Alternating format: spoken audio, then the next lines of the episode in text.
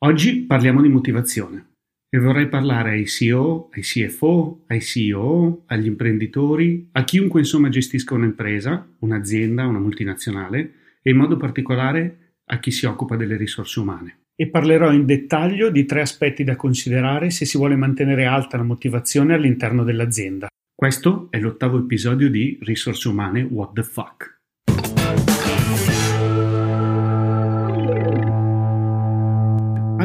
Iniziata la nuova fase 2 bis di questo periodo della ripresa e molte cose stanno cambiando, molte persone hanno trovato un nuovo modo di lavorare, molte persone hanno, sono state costrette a nuovi modi di lavorare. Quindi vorrei fare prima una considerazione per chi gestisce le aziende in generale e in particolare poi per le risorse umane. E la prima considerazione è che avrete passato le ultime settimane a pensare a che cosa fare, siete stati impegnati a difendere i ricavi, i posti di lavoro, trovare una nuova normalità, una nuova operatività in questi momenti di emergenza e avrete fatto centinaia di piani ed ipotesi. Avrete pensato come riadattare il business, come aprire i vostri retail store, come accogliere nuovi clienti, come vendere in nuovi modi. Però vi invito anche a pensare alle persone all'interno dell'organizzazione, posto che sono sicuro che già lo stiate facendo. Ricordate che voi siete molto più avanti rispetto a loro, avete molte più informazioni e loro? Loro probabilmente sono in smart working, quindi sono da una parte isolati a casa e dall'altra preoccupati perché non avendo le vostre informazioni non sanno quello che succederà adesso in azienda, se taglierete dei posti, se i loro stipendi saranno garantiti, che cosa succederà dopo la cassa integrazione. Però ricordate che le stesse persone che sono isolate e preoccupate sono quelle che sono fondamentali nell'esecuzione dei piani che avete previsto per il futuro. Se non avrete a bordo quelle persone e se non le avrete motivate, qualsiasi piano strategico, per quanto preciso, per quanto bello, per quanto stupendo, fallirà. C'è poco da fare. Per cui il primo consiglio per tutti è comunicate, non lasciate indietro le persone. Ne ho parlato ampiamente nel primo episodio di questa serie di podcast. Potete andare a riascoltarlo. Qui lo riassumo con una frase sola.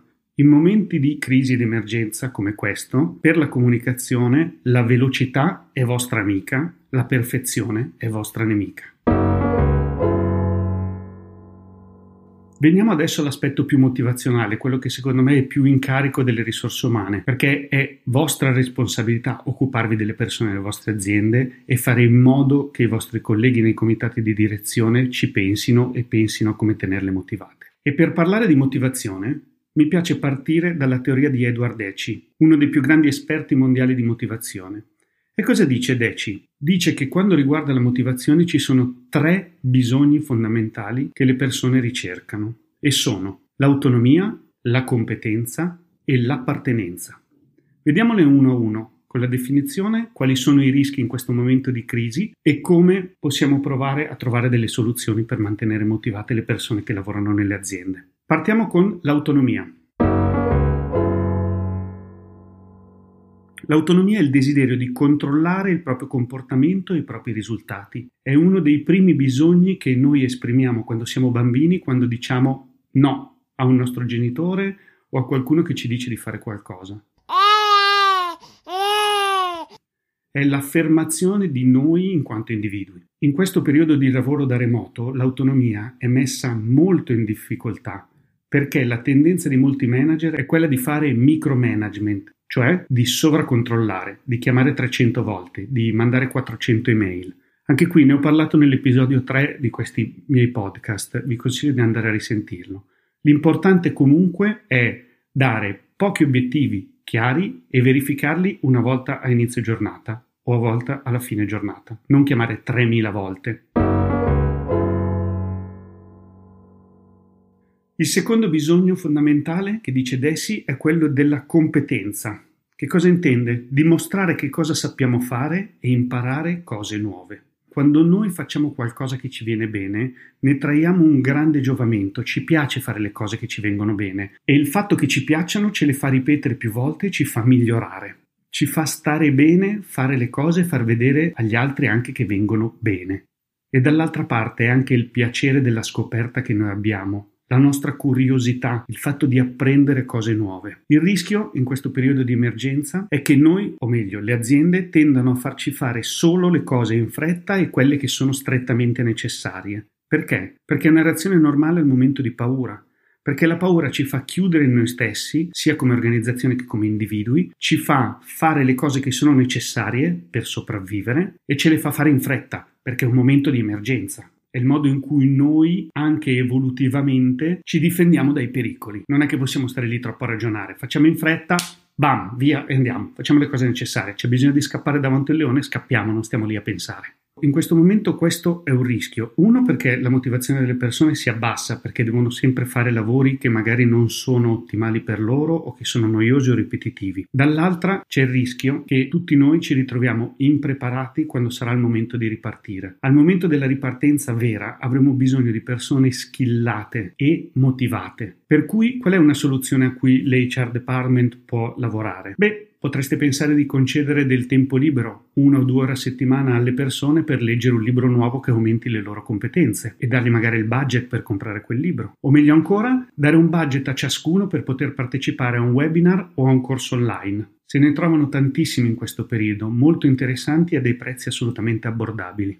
Oppure fare del competence sharing, cioè condividere delle competenze tra colleghi, fare dei mini corsi in cui un collega spiega un software, spiega un Excel, PowerPoint, un particolare metodo di lavoro che per lui ha semplificato la vita, un'app che gli ha semplificato la vita e che usa regolarmente. Sono tutte soluzioni che ti possono portare ad aumentare il tuo livello di competenza. Oppure, visto che ogni tanto c'è del tempo libero, dare un side project alle persone, farle lavorare su qualcosa che non sia un progetto strettamente di business, ma qualcosa che avete rimandato sempre nei mesi negli anni perché non c'era mai tempo, perché c'era troppa operatività da fare. Insomma, qualsiasi situazione che strecci un po' l'esperienza delle persone e gli faccia fare le cose in modo diverso o apprendere nuove competenze.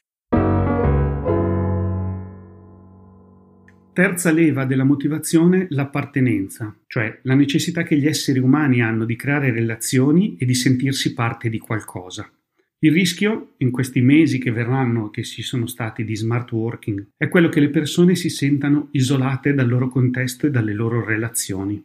E questo è molto pericoloso. Uno per la motivazione, due perché le persone perdono l'appartenenza alla maglia, non si sentono più parte di qualcosa, si sentono dei numeri e quindi danno meno energia e meno impegno in quello che fanno. Un consiglio è una possibile soluzione per chi si occupa di HR. Trovare qualsiasi modo creativo di avere attività che coinvolgono le persone, che li facciano sentire parte di qualcosa. Potrebbe essere il corso di cucina di un collega, o potrebbe essere una cooking challenge, chi fa la migliore cheesecake, oppure un hobby sharing, qualcuno che fa vedere come suonare la chitarra i primi tre accordi, un corso di yoga alla mattina fatto da un collega che è particolarmente appassionato, una fitness challenge, una gara fatta tra colleghi, a gruppi o in azienda di chi fa più saltelli, più salti della corda, eccetera, eccetera, eccetera. Oppure ancora fare gruppi e meeting per chiedere come vanno le cose. Qualcuno ha bisogno di qualcosa, c'è qualcosa che l'azienda può fare per aiutarvi, far capire a tutti che siamo sulla stessa barca.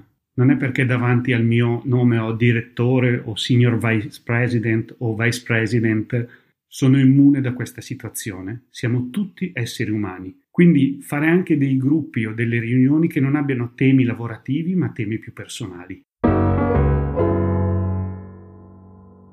La chiave per mantenere la motivazione e avere la motivazione quando riusciremo a riaccelerare al 100% se non al 110% è quella di lavorare tenendo in considerazione questi tre elementi, l'autonomia, le competenze e l'appartenenza.